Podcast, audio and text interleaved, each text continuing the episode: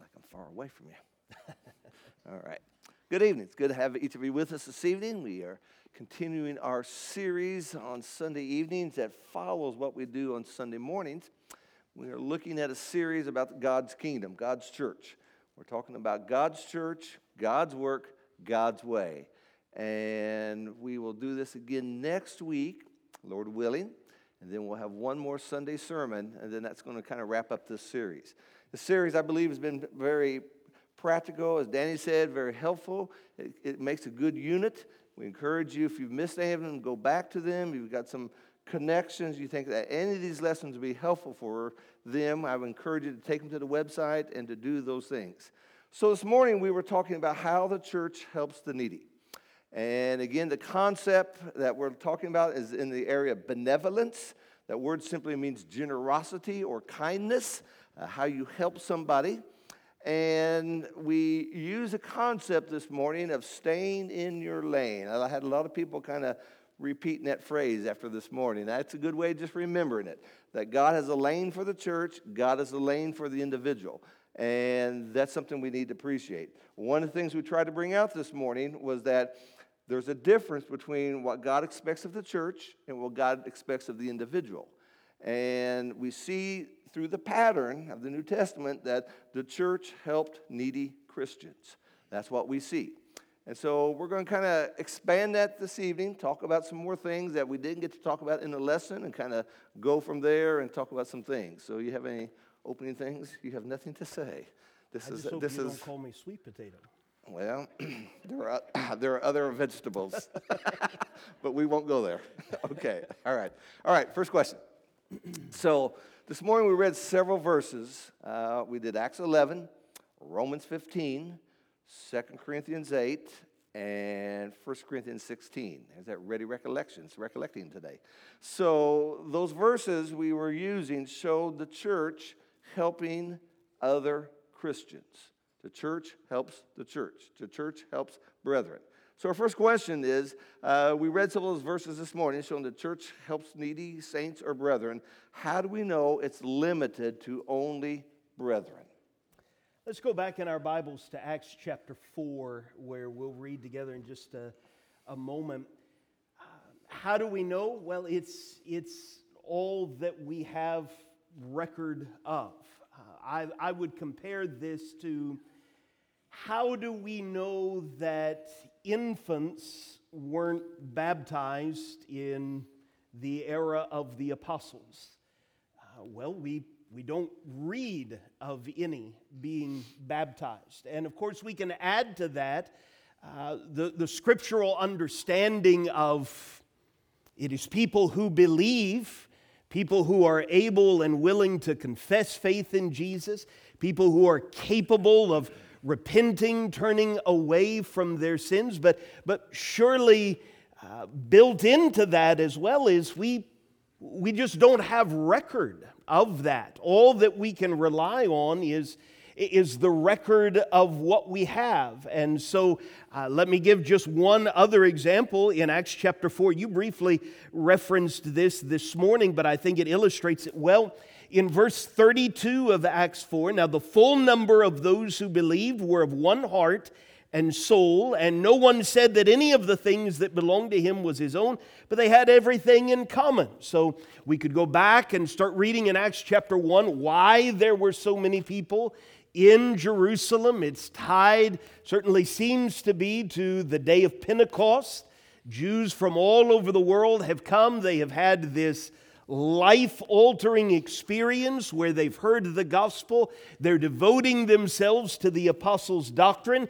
Clearly, people who are being described here are believers, but there are very real needs right here. And so, in verse 33, with great power, the apostles were giving their testimony to the resurrection of the Lord Jesus, and great grace was upon them all. There was not a needy person among them.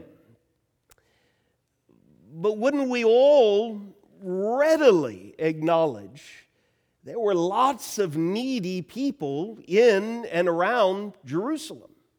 There were lots of needy people in the surrounding region of Judea. This is not saying clearly that there were not needy people in Jerusalem, but what Luke is documenting is there were not needy people among this number of believers. For as many as were owners of lands or houses sold them and, and brought the proceeds of what was sold and laid it at the apostles' feet, and it was distributed to each as, as any had need. And so, in many ways, like Roger mentioned, this is uh, an unfolding package. It really goes back to what we spent 35 minutes or so talking about last Sunday morning. What was the mission of this church under the oversight of these spirit guided apostles? It was to make disciples of Jesus, to embody this teaching as a Christ formed family. Uh, you put it today as taking care of the church, to worship the God of the eternal purpose that we've talked so much about from Ephesians in spirit and in truth, and to equip saints for the work of ministry. Now, that work of ministry certainly involves within the context of a church family, but it goes beyond the church family, right? As, as we, as individual disciples, are are equipped with this mind of Christ. We'll talk a lot about that, right? That as individual believers, we don't pass our responsibility on to anybody else. It is ours. Absolutely. As individuals. And, you know, as in any other subject, you know, we, we look at the biblical pattern and it's an exclusive pattern. There's no exceptions to that. When it comes to who the church sent its money to help in needy circumstances, it was always fellow Christians. No exceptions to that. And to do that is to travel down roads where you have no Bible and you're just launching out on your own. And once you open that door, then anything can happen. And what you've done is you've left the Lord. So we're reminded passages like Colossians 3:17, whatever you do in word or deed, do all in the name of the Lord Jesus. We must follow that biblical pattern if we're going to be God's church. So, you were in Acts chapter 11 this morning, and you noticed how there was a church in Antioch that helped the saints in Jerusalem. Last Sunday night, we talked about evangelism, and if memory serves correctly, you, said that that shouldn't happen on the front of evangelism. So, if churches can cooperate or help one another, in benevolence, like that example in Acts 11, what makes this different from those joint evangelistic efforts?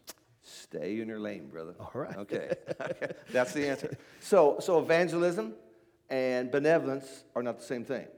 When we deal with needs, when we deal with benevolence, we're trying to eliminate this. Here, somebody has a need. We're trying to get them to a position where they no longer have needs. Here's a poor person who cannot take care of himself we think about we're trying to get them to a position where that doesn't happen. When we talk about evangelism, that's an ongoing, forever type of work. And as we mentioned that last week, God gave each congregation sufficient to do the work it's supposed to do. So when we talk about evangelism, we're talking about benevolence, we're talking about two different roads. In one, benevolence, we see a church can help a needy church. In evangelism, we do not see a church helping a church in evangelism. We see a church sending money to a preacher directly, but we don't see anything else. And so, you know, we're not talking apples for apples. We're talking about two different planets, two different universes. And that's the difference. And I, two weeks ago on Sunday night, we spent some time talking about the principle of autonomy, self government. Uh, when, when we talk about the church in Antioch helping the church in Jerusalem, uh, I, I hope it's coming through loud and clear. Once again, we're not talking about some empty idea, some empty institution, some lifeless organization. What we're really talking, the way Luke puts it is, the, the church there in Antioch helped the saints in Jerusalem. We're, we're talking about people.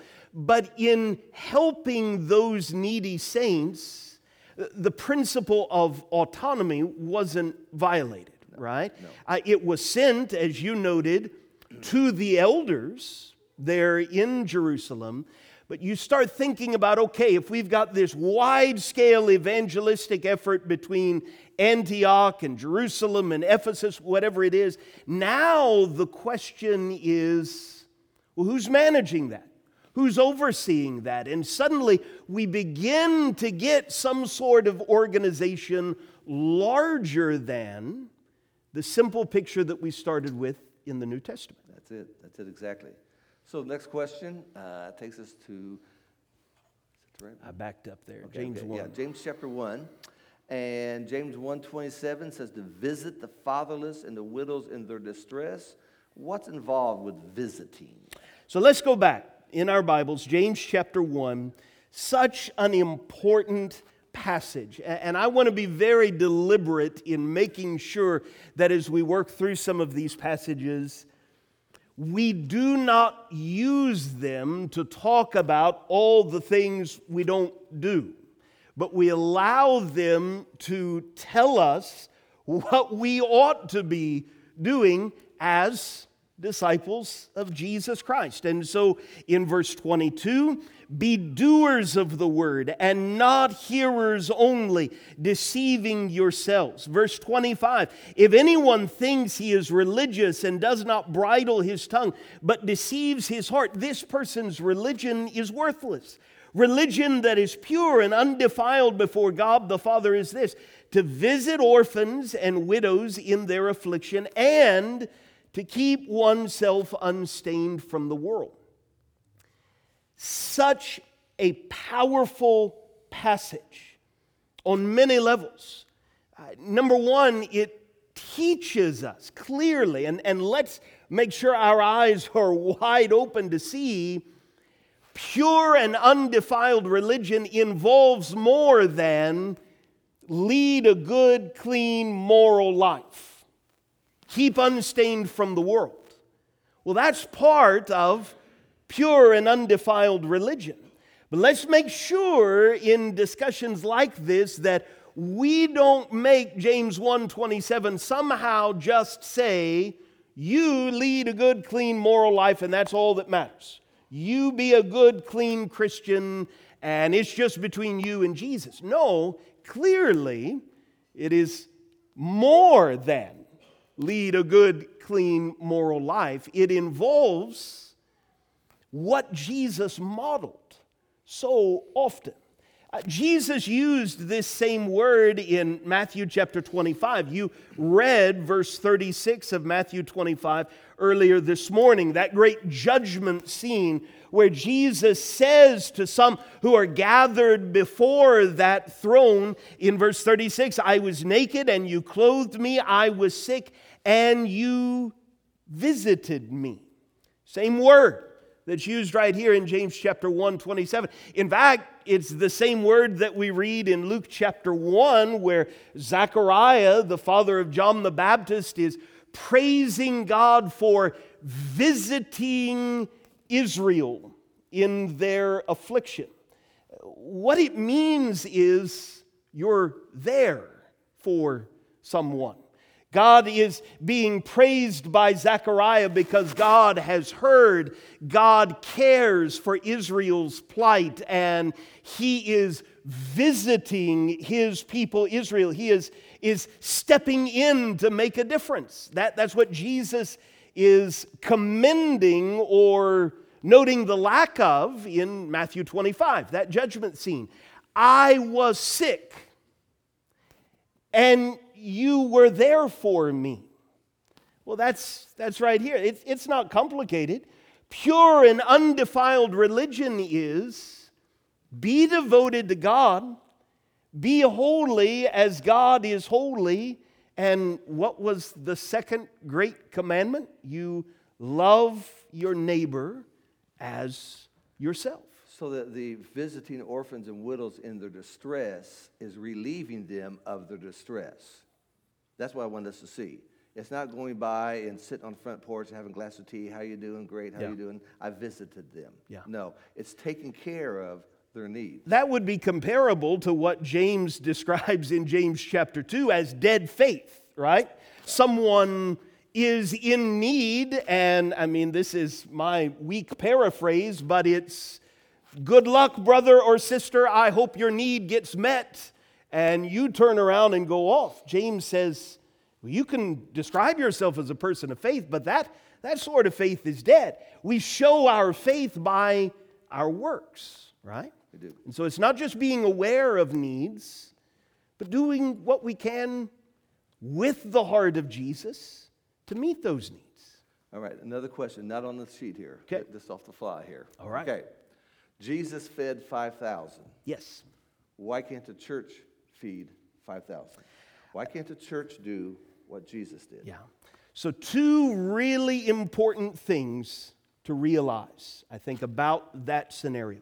Number one, Jesus' miracles are consistently described as signs. And that word means something. There are lots of things that Jesus did as signs that we are not called to do, right? We, we, we noted a couple of weeks ago, He is the founder, He has defined our mission.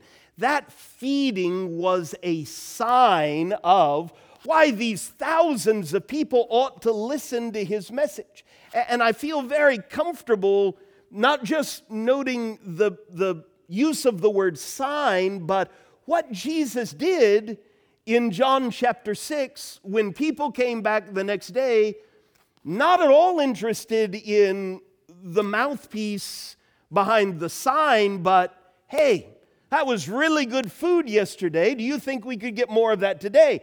And Jesus nips that right in the bud and says, We've got a problem because you are simply interested in physical food when what I'm trying to get you to see and appreciate and partake of is the spiritual food. You're going to have to learn to partake of my body and my blood. And when he starts talking like that, the people who benefited from the sign yesterday decide, we're out. We're, we're not interested in that anymore. And so it's important for us to realize the purpose of the miracles. This wasn't simply about helping someone who couldn't hear hear, it was there is a man who couldn't hear, now he can. We need to pay attention to this man who was able to do this. Jesus also turned over tables. I don't think churches are supposed to do that. Jesus turned water into wine. I don't think we're supposed to go out and buy a winery. I mean, just because the Lord did something to demonstrate that He's God on earth isn't the parallel that whatever Jesus did, the church did. The signs prove He's the founder. The founder has given us the mission. That's it. That's it. So, in Acts 11, where you were today, why did the apostles give that donated money to the elders in Jerusalem. Luke doesn't waste words. Right. He wants to make sure we get a clear picture. Let's go back and read the story again. It's verse 27 down to verse 30, Acts 11. It says, Now at this time, some prophets came down from Jerusalem to Antioch, and one of them, named Agabus, stood up and began to indicate by the Spirit that there would certainly be a great famine all over the world. This took place in the reign of Claudius. And in proportion that any of the disciples had means, each of them determined to send a contribution for the relief of the brethren living in Judea. And this they did, sending it in charge of Barnabas and Saul to the elders. They did not send it to a, the president of the benevolent society. They did not send it in care of some organization. Who better to know in a congregation who has needs than shepherds who oversee the flock? And so it, it, not only is logical, it, it is God's way that shepherds oversee the flock. They know about the needs. And when they took the money there, they didn't say, Who wants $5? Raise your hand. Well, no, no, everybody raises their hand. No, they took it to where the needs were. Who knows the needs? The elders do. And that's why it was done. All right. A simple pattern. And you advocated, I think rightly so, a couple of weeks ago, that that pattern demonstrates Christ's church is sufficient to meet the mission that has been defined by Christ. They don't need it. They didn't need any other organizational level to take care of it. It was taken care of right there. Okay, our next question. Orphans' home was a hot topic in the last generation. A lot of congregations split over whether a church could support or build an orphan's home or not. And so the question is can a church send money to an orphanage? I think it is so important. Again, I, I want to be really deliberate here. Let's look past the false idea that this is either a question of compassion and generosity and love or respect for Bible authority, respect for the pattern that you've drawn our attention to in Acts chapter 11. I've got a lot of books in my library, and I know that you do too, where people on both sides of this debate boiled it down to well, you either care or you don't, or you either believe in biblical authority or you don't. And I, that is a mistake. it is not, well, you pick compassion, generosity, love, or respect for the Bible and respect for authority and conviction and getting the work done over here. You know, it's you, you, you take your pick. It's not that. In Scripture, we see that balance of compassion, love, generosity, respect for authority, uh, respect for the pattern that these people were devoted to under the oversight of the apostles who were being led by the Holy Spirit, and there's work that needs to be done. And so, uh, what you're referencing, if we can just draw it from last Sunday evening, when we had just a basic question of we, we hear this word institutionalism every once in a while. What, what, what is that? Well, it is not individuals.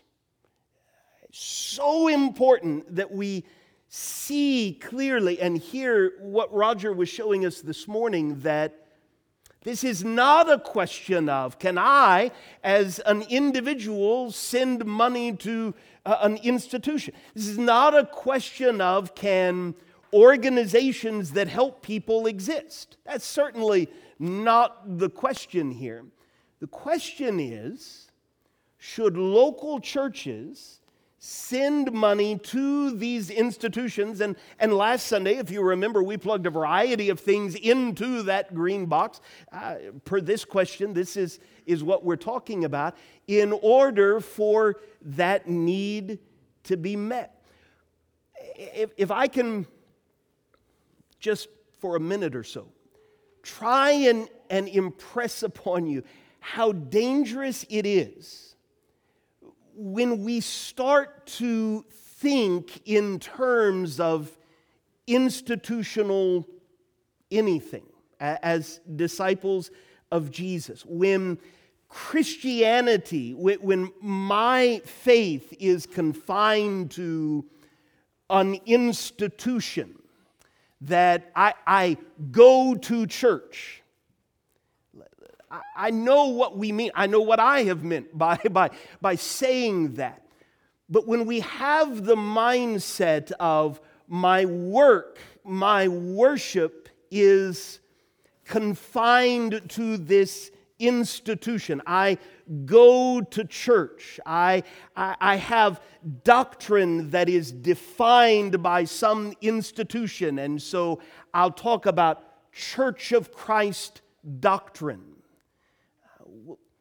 We don't read that sort of thing in the pages of the New Testament. You do not have a relationship with Jesus with an institution between you and Jesus. You, you do not become a member of this church in order to have a relationship with Jesus. You personally, individually, have a relationship with Jesus. There is not an institution that defines doctrine for us. There is not an institution that worships for us or does work for us. We, we do not turn over our work to, okay, I, I, I contributed some money to this church, and this church institutionally is going to do my work, and then this church is going to send it on to uh, a different institution, and that board of directors or council or whatever it is is going to exercise oversight. And, and because I did this, I have met being equipped for the work of service. No, we really need to think carefully about you have a personal relationship with Jesus. We have a mission, and we need to allow the founder to define that mission. But anytime we start institutionalizing discipleship, I would suggest we are on thin biblical ice.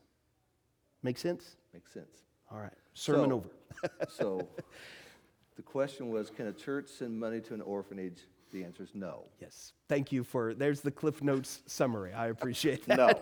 The answer is no. N O. Which one do you not get? The N or the O? If No. I want to lean on biblical authority, I, I can't find that. There- there's no example in the Bible. Right. And the passage folks go to is James 1. James 1 is dealing with the individual. Stay in your lane. Remember that? I heard somebody preach that. And there's a lane, James 1 is dealing with the individual. When I'm dealing with the church, I can't pull the church over here to the individual passage. So when we talk about orphanages, we're talking about what the individual can do. And so taking the collected money and building a, a structure, hiring a president, getting a board, bringing orphans in, keeping them there. They, they have to have an orphanage. If, if they adopted out every kid, the orphanage would close. So they have to keep some kids in there who will never be adopted because they would lose their charter. Now, that doesn't seem like you're fulfilling the need. It's like you're sustaining the need. That's not the biblical pattern we find. And so the answer is no. The answer is no. Yeah. And when, when we are talking about our collective effort, that autonomy question is a big deal here, right? If we just write a check and then, okay, who's determining? We heard from Acts chapter 11, it was sent to elders who now are exercising oversight over that. So, okay, what's the difference then in paying a member's hospital bill and donating to an orphanage? And we don't qualify that question. Whoever wrote that didn't do a good job. But uh, we don't just pay members' hospital bills. We would only pay a member's bill if they were in a position where they were needy and they could not do that. Okay? And so what you're doing is you're buying a service. You're buying a service. Uh, the person's been to the hospital for whatever reason, got a hospital, you know, got an operation or some treatment. They are unable to pay that. They are, they are a Christian. Uh, the church could pay that bill because that was their need. Okay?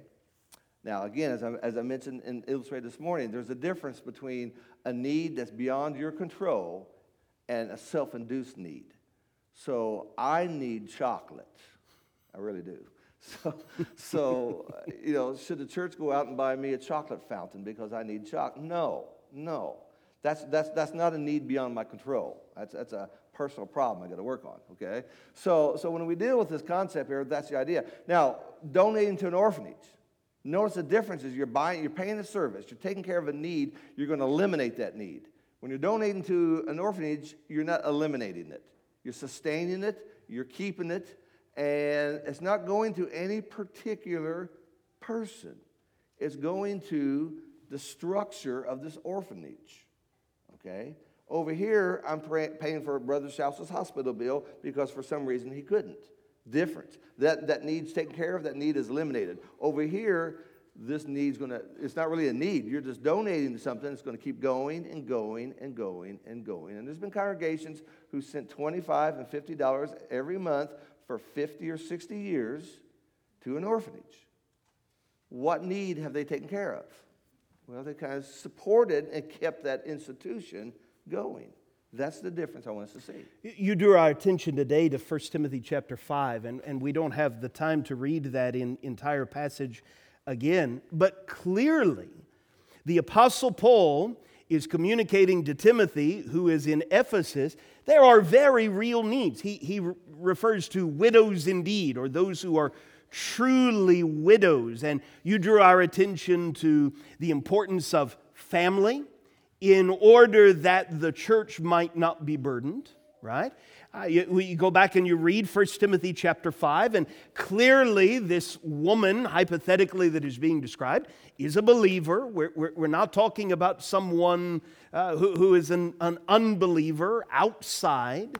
Uh, needs are real. I, I, I bring that up because I had two people this morning in the foyer ask if, if there were members of our church family who have these sorts of needs where contributions that we make go to real needs in this church family. And absolutely, absolutely. That is ongoing within the life of our church family. And so we're not talking about hypothetical things, we're talking about real life under a God given pattern. That's it. So, all right, you painted a hypothetical today with the promise that we would return. If a family shows up on the doorstep of a church building, hungry and penniless, and what's the big deal with taking $20 out of this morning's contribution and getting them some food? If they were Christians, we could do that. If they were not, there's that lane we got to stay in. There's no biblical example of using the church's money to help somebody who's not a Christian. But this is a big one I want you to understand. We wouldn't say the church can't help you go, go away. We don't. We do haven't. I know Jim. I know Mike. I know Brent. I know these guys right over here. Our wallets would open up so fast as individuals, we would take care of that person. That has happened here numerous times during the week. When y'all aren't here, people do stop by. The doorbell rings. The doorbell rings. You and I meet in the foyer. and we talk to these people.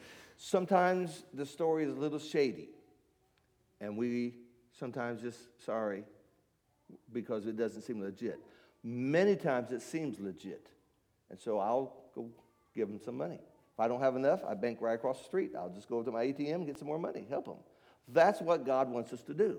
And so, again, the, the, what I want us to see from this, we cannot let our emotions, we cannot let our appeal and, and, and the goodness we want to do allow us to get out one lane and go into the other lane. Because here's somebody, oh, you know, they, the, the, the need seems legitimate. What would be wrong as we just go to take that money to the back room to be counted? We just give that guy 20. What's the big deal? The big deal is God has a pattern. And if we're going to start skipping God's pattern, we can skip it all the time on anything. Either we're going to follow the pattern and stay in our lane, or we don't. But there's another lane here, and that's what I want to see. God has an avenue for us helping anybody in the world. Galatians 6, verse 10. As you have opportunity, let's do good to all men. And what we would do is we'd open up our wallets. We have done that and done that and done that. I know I can name names. I won't do that, but I can name names in this congregation of people who put people in hotel rooms. Okay, they paid the hotel room for the night. Somebody's going from point A to point B, and I ran out of gas, and I have no place to stay, and da da da. And we paid the hotel. We, did we take the church money? No, we did not. Did we get a check back from the church to reimburse us? No, we did not. It came out of our own wallets because that's what Christians do. And that's how we handle it. You mentioned a couple of our shepherds and a, a couple of others. I mean, we've got a couple of deacons who lead the way in this sort of real life scenario. And it, it is so important to see. Again, it is not a, well, we really believe in biblical authority and the pattern given to us in, in the pages of the New Testament. Therefore, we've shut off the love, compassion, generosity spigot. No, That's not it That's at all. not it. It is not not either or. No, it's both. It's the idea of staying in your lane as a church, but seeing that there's things that can be done. All right. So somebody hears all of this and says, This just seems like the church is heartless for not being more involved in the community around us. If somebody voices that, how do we respond? Well, first of all, Jesus says, the poor you'll always have with you. He didn't say you, you, you can eliminate poverty. I think there's some folks in Washington who believe that if we do this or do that, someday there'll never be a poor person. Uh, that's not what the Lord says. And the church can be tied down to that and never do what its real work is, and that's making disciples and training disciples. And so when somebody says, well, in our community here, right around this building, there's all kinds of hurting people. Well, bring us the names, and several of us as individuals will do what we can do. That's the answer. But we also have a pattern that God expects us to follow. And we have to follow that if we're going to be the church of the New Testament. And that's how I'd answer that. Okay. So, uh, what are my responsibilities as a Christian toward the needy? You referenced Galatians chapter 6. Let's go back there very quickly to Galatians chapter 6 and start reading in verse 6. I, I think the best, most succinct answer to that is the parable you reminded us of this morning. Uh, there is a priest on his way to the temple, a man battered, bloodied on the side of the road. The priest intentionally gets over to the other side and passes by. A Levite comes along, same thing. A lowly Samaritan, looked down upon by the people hearing this parable, comes along, stops, nurses this man, puts him on his own animal, takes him to an inn, the way you were describing earlier, makes sure that he has what he needs. If he requires more, I'm going to come back and I'll be there. I will visit this man in, in that sense. I will be there for this need that I saw with my own eyes. And then Jesus, with such a simple illustration, looks his disciples in the eye and asks, Which one of those was a neighbor? Everybody knows the answer to that. And what did he say next? You go and do likewise. That, that's the answer. This is how Paul puts it in Galatians 6 and verse 6. Let the one who is taught the word share all good things with the one who teaches. Do not be deceived. God is not mocked. We might act as if, okay, I, God, I respect you to the point I'm willing to tithe my, the spices in my kitchen cabinet. But I walk by that very real need on my way to the temple. Jesus would say, You have swallowed a camel and, and, strained it in that. You, you have forgotten the, the greatest issues of all. God is not mocked. God realizes this isn't a matter of respect for authority versus compassion. Whatever one sows, that will he also reap. For the one who sows to his own flesh will from the flesh reap corruption, but the one who sows to the Spirit will from the Spirit reap eternal life. And let us not grow weary of doing good. We know what doing good is. We'll have opportunities to do it this week, with the promise that in due season we will reap if we do not give up. So then, as we have opportunity, let us do good to everyone. That's what Christians do, and especially to those who are of the household of faith. And I particularly like the doing. Yeah. Sometimes we do a lot of talking, but this is about doing. Yeah. And so that, that's what we need to keep before us. So, last question Why is this any of my concern? Well, you know, some people may say, I, I, really don't care. This is over my head. I don't understand this. This is, this is for the hierarchy of the church, which there is no such thing as a hierarchy of the church. Um, you know, I, I just want to have a loving heart. I just want to help people. Go for it. But there are lanes. And to be God approved, I have to follow what God wants us to do. And we cannot let the emotions of our heart, the emotions of the moment, catch us up in the season and say, I think we will just open the door up and just let anybody come in and eat whatever they want. We'll provide all the food. Sounds wonderful, but you're skipping the lanes of God. This matters. This ought to be concern of every member of the congregation because God wants you to know. And when you contribute, you need to know where it goes. You need to be responsible for that. And for decades and decades, people have put money in, the contribution on Sunday, and then the eldership or the leadership has decided where to go. And they said, well, you know, that's their decision. No, it's your responsibility. This church is not doing something that's right. You have a responsibility to call us on the carpet and say, show me this in the Bible. Because I'm a member of this congregation, and this matters. So this is not just an issue for elders and shepherds. This is not just issue for deacons. If you're a member of this congregation, this is something you need to know. And I also say with this that for a lot of folks, they've never heard these lessons before. In a lot of places today, they never talk about these things.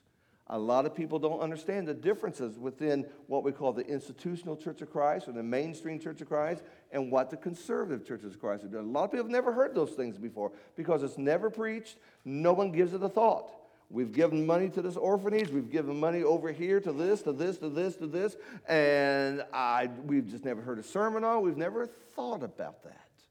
We want you to think about it. We want you to hear sermons on this because we believe it matters. We believe, as Paul would say in 2 Timothy chapter 2, verse 3, 3, chapter 3, 16, 17, every word of God is profitable. So God has put in patterns patterns for salvation, patterns for worship, patterns for how the church is conduct itself, patterns for how the church can use its money, patterns for how the church can take care of the needy. God has these lanes, and we believe they're there for a reason. And when we follow that, we become the people God wants us to be. When we ignore that, we're heading down some dangerous roads.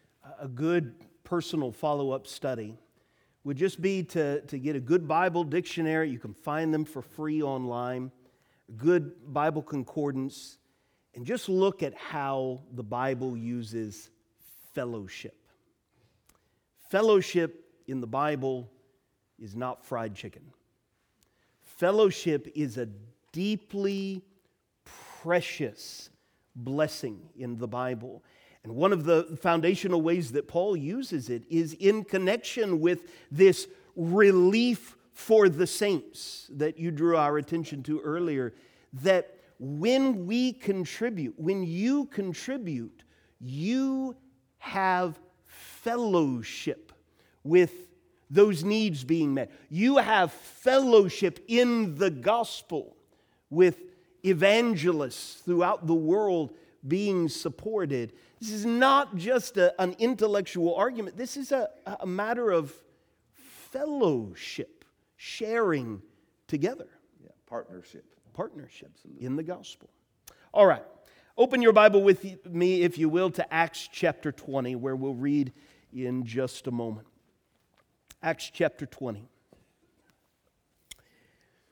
The Apostle Paul is on his way to Jerusalem in Acts chapter 20 and fully believes that he probably will not see again in the flesh some people who mean a great deal to him. He had spent years in the city of Ephesus working among the saints there, and on his way, uh, aware of the fact that this is probably the last time that he will see them, he, he calls elders from the church in Ephesus to travel uh, south a little where he is along the coast. And you can read his entire message to them beginning in, in verse 17.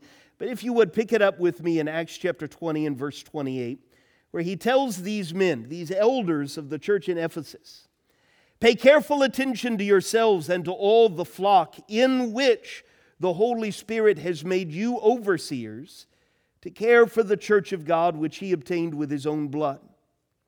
I know that after my departure, fierce wolves will come in among you, not sparing the flock, and from among your own selves will arise men, speaking twisted things to draw away the disciples after them. Therefore, be alert. remembering that for three years I did not cease night or day to admonish every one of you with tears. And now I commend you to God and to the word of his grace, which is able to build you up and to give you the inheritance among all those who are sanctified. I coveted no one's silver or gold or apparel. You yourselves know that these hands ministered to my necessities and to those who were with me. In all things, listen to what he says. In all things, I have shown you that by working hard in this way, we must, one more time, let me emphasize this is not choose a door to go through. Respect for biblical authority or compassion and generosity and love. No. Listen to what he says. We must help the weak. And remember the words of the Lord Jesus, how he himself said, It is more blessed to give than to receive.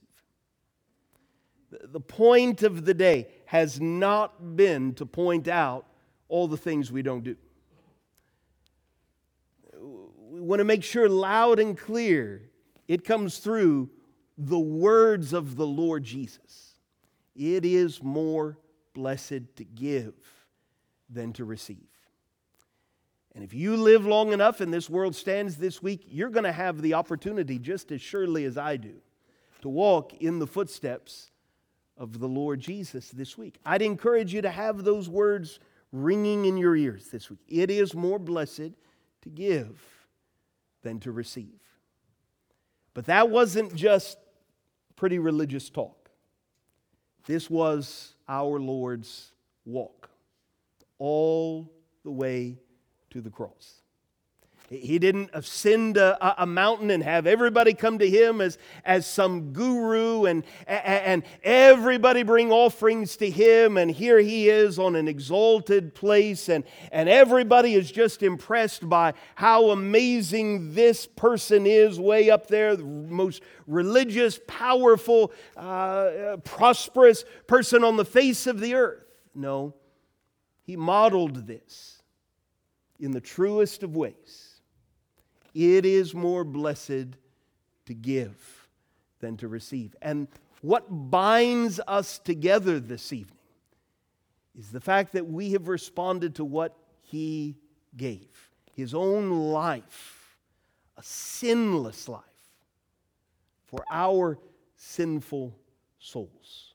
What good news that Paul wanted to make sure these people didn't lose sight of. And we don't want to lose sight of that either.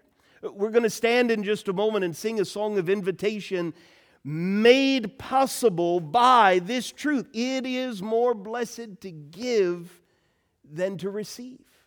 Disciples are givers. If you're ready to give your allegiance to Him for the very first time, you're willing to give your confession that you believe he died for you. You believe He is the risen Son of God. You're willing to give yourself over as a living sacrifice, putting to death that old person of sin so that you can be raised to walk in newness of life. This sort of life. It is more blessed to give than to receive. If you need to respond, to the greatest giver of all this evening. And we can help. Would you let us know how? By coming to the front while we stand and sing.